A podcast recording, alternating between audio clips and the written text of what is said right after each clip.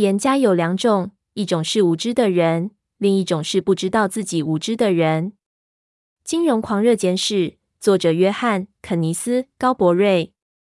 想到自己不知道一些事，实在令人害怕。但是更害怕的是想到世界基本上是被一群相信自己确实知道会发生什么事的人控制。诺贝尔经济学奖得主阿莫斯·特佛斯基 （Amos Tversky）。亏钱的人有两种，一种是什么都不知道的人，另一种是什么都知道的人。华尔街著名经济学家亨利·考夫曼 （Henry Kaufman）。我选择三段引言来开始这一章。其实还有上万条名言可以用在这里。在我的投资方法中，意识到预测的局限也是必要的成分。我坚定的相信，要知道未来的总体情况很困难，而且很少人比别人拥有更优异的知识，可以规律地将其转化成投资优势。然而，我在这里要提醒两件事：我们专注的范围越小，就越有可能得到知识上的优势。在努力工作与精进技术下，我们能持续比其他人知道更多个别公司和证券的情况，而要在整个市场和经济体做到这件事的可能性很低。因此，我建议投资人试着去知道自己有能力知道的事。这个建议有个例外，就是投资人应该要努力知道正处在周期和钟摆的哪个位置。这我会在下一章详细说明。尽管这不会让曲折迂回的未来变得可知，但是能帮助你为可能的发展做好准备。我不打算证明未来并不可知这个主张，你无法证明一个否定的观点，当然也包括这个主张。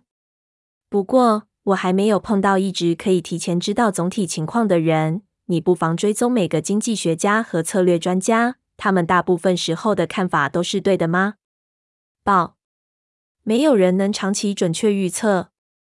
我对这个主题的研究，我用引号是因为我在这个领域的努力实在有限，而且都不算是严肃的研究，只能说是一文。主要是参与一些预测，然后观察这些预测是否无效。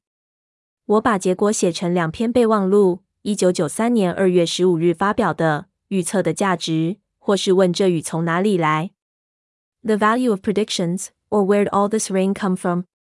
一以及一九九六年八月二十二日发表的预测的价值二，或是该说下去领赏吧。The Value of Predictions 二，or Give That Man a Cigar。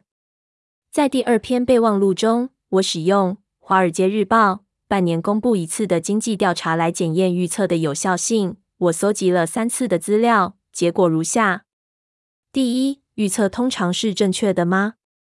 答案很明显不是。平均来说。九十天国库券利率、三十年债券利率、日元对美元汇率六个月与十二个月的预测值与实际情况相差一五百分之，长期债券利率六个月的预测值平均比实际数值差了九十六个基点。二、差异带到让价值一千美元的债券产生一百二十美元的误差。第二，这些预测有价值吗？能够正确预期到市场变化的预测是最有用的。如果你预期有些事情不会改变，而且也没改变时，这样的预测不太可能让你赚更多钱。但是准确预测到市场变化能带来非常多的利益。在《华尔街日报》的调查中，我发现几个主要的市场变化完全没有被预测到。当时如果有准确预测，可以帮助投资人赚钱或避免亏损，包括一九九四年和一九九六年的利率上升，一九九五年的利率下降。以及美元对日元汇率的大幅波动。总之，预测提到的改变与实际改变并没有太大相关。第三，这些预测的来源是什么？这里的答案很简单，大部分的预测都运用外推法。三，平均来说，预测值会落在当时数字上下五百分之的水准内。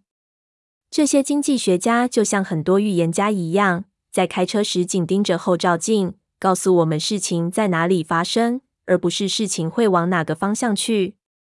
这证实了那句古老的谚语：很难做出准确的预测，尤其牵涉到未来。所以，预测过去很容易。这样的推论也是正确的。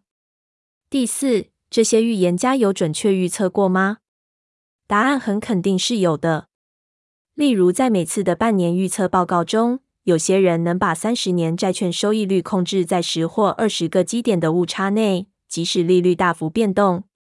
赢家的预测远比误差在七十到一百三十基点的共识预测准确得多。第五，如果预言家有时是对的，而且准确的受人瞩目，那为什么我还会对预测保持着负面看法呢？因为一时的准确不重要，重要的是长期持续的准确。我在一九九六年的备忘录中接着提到，面对赢家预测，你该再三谨慎思考的两件事：第一，除了准确预测那次之外，他们常常预测不准确；第二，在调查期间，他们有一半的时间没有赢得预测，而且他们的预测常常比不准确的共识预测还要离谱。当然，最重要的并不是数据，而是结论。假设他们正确。能够变成一般情况和产生的后果。想要让预测有时候正确，一个方法是一直看涨或一直看跌。只要你能坚持一个观点够久，迟早会是对的。而且，你如果总是个外星人，你就有可能会因为一个别人没有预测到、与传统极端不同的准确预测而得到赞许。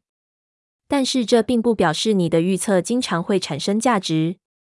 偶尔准确预测到未来的总体情况是很有可能的，但这不会经常发生。一个对六十四位预言家的调查发现，其中只有几个的预测正确。这样的调查并不会有什么好处，尤其是这种每半年一次的调查，每次能够准确预测的经济学家都不同，那就更难相信这样的集体预测有什么价值。预测的价值二，或是该说下去领赏吧。一九九六年八月二十二日，预测的价值很小。上面对预测的讨论说明了我们面对的两难情况：投资结果将完全取决于未来发生的事。虽然在情况正常的时候，我们大概知道会发生什么事；不过，在我们知道情况会有极大不同的时候，却不知道那时会发生什么事。报，在大多数的时间里，一般人预测的未来很像过去。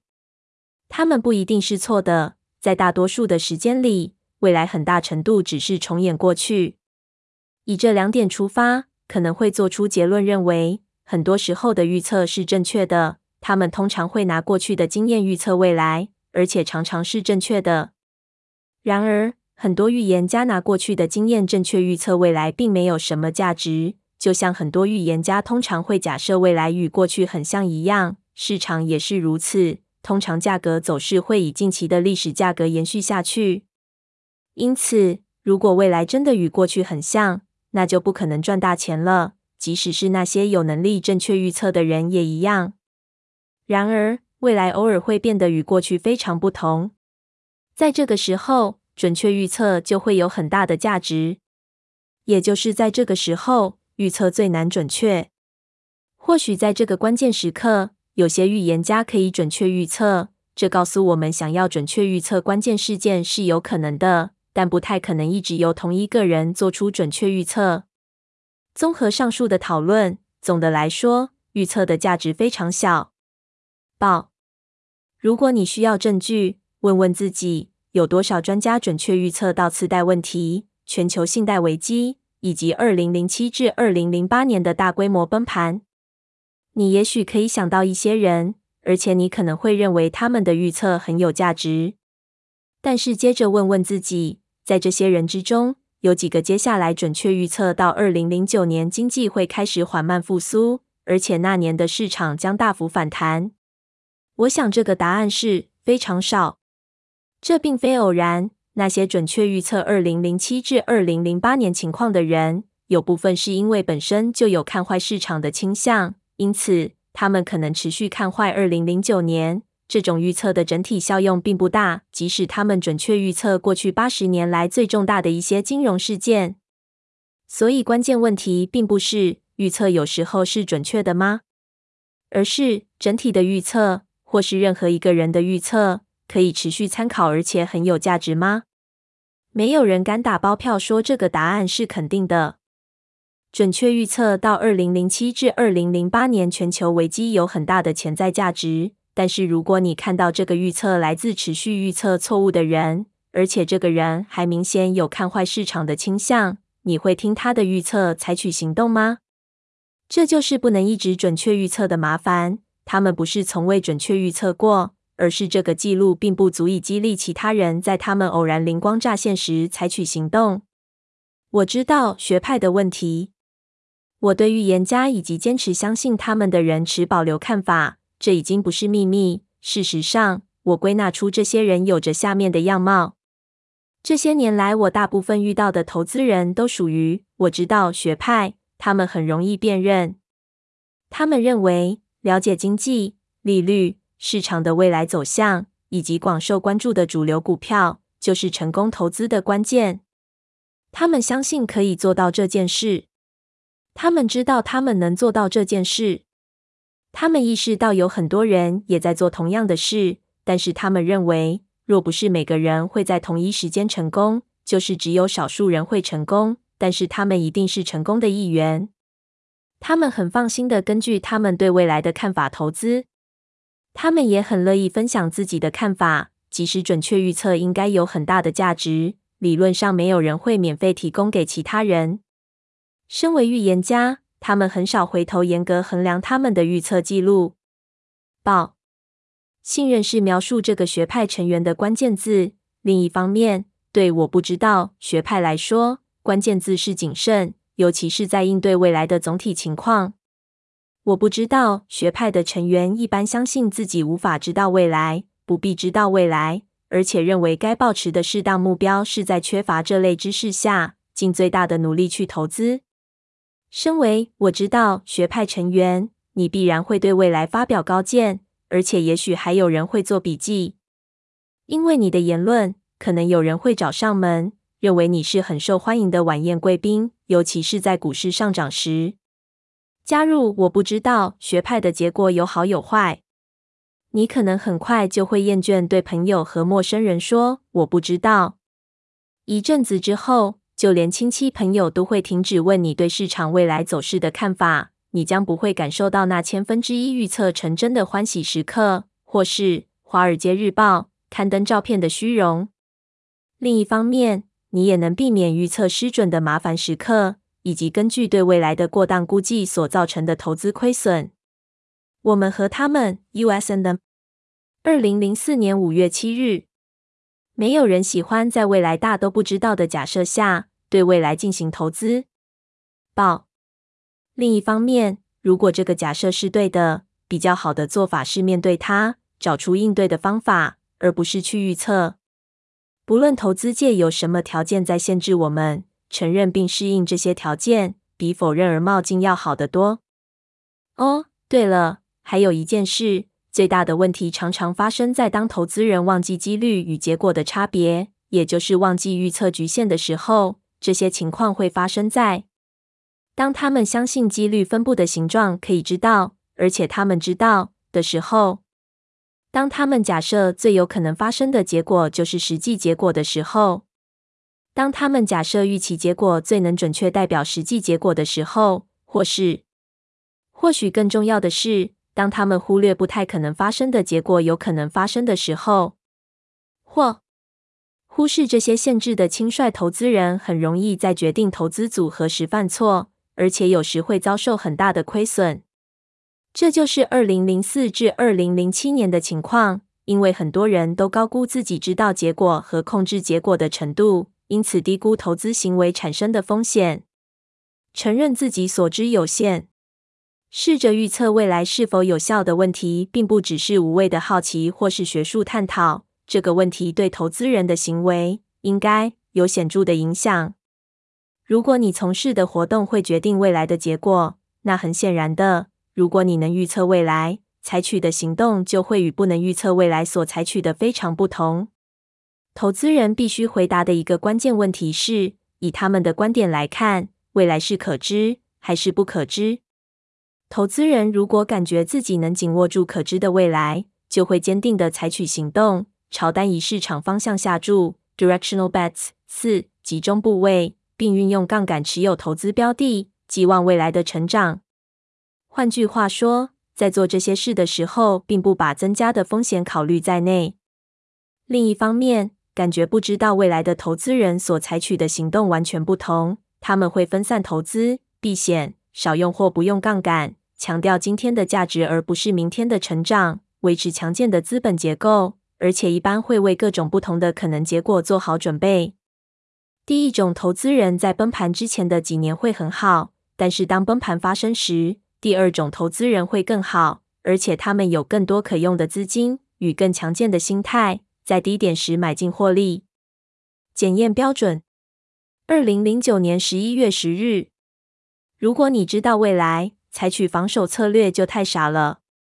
你应该积极行动，将目标放在成为最大的赢家。不用担心会出现亏损。分散风险并不必要，而且要把杠杆做最大的运用。事实上，在知道未来下还过度谨慎的采取行动，会产生机会成本，放弃获利。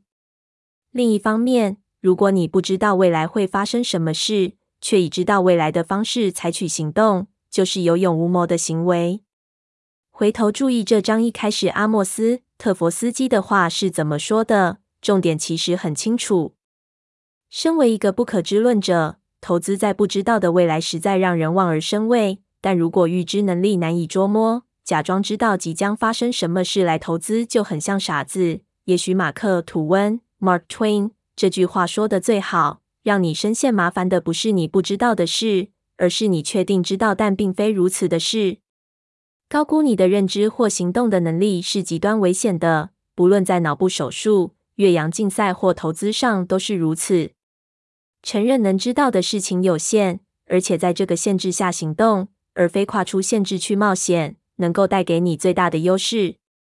马克思写着这篇备忘录的原因是，当时美国西部的降雨量出现异常，于是开始有报章杂志提出将出现长期干旱，而近五年的干旱只是个开端。但是干旱开始前没人注意，干旱快结束时又出现长期干旱的预测，所以有了这个副标。一个基点等于零零一百分之，所以九十六个基点等于零九六百分之。外推法是根据过去到现在的数据来推测未来情况，有多种推测方法，但简单的说，如果过去到现在的数据平均是上涨的，那未来的数据预测也会是上涨的。单一市场方向下注是对冲基金常用的策略，通常是在多头行情时只做多，在空头行情时只做空。借由押注在单一方向，让报酬达到最大。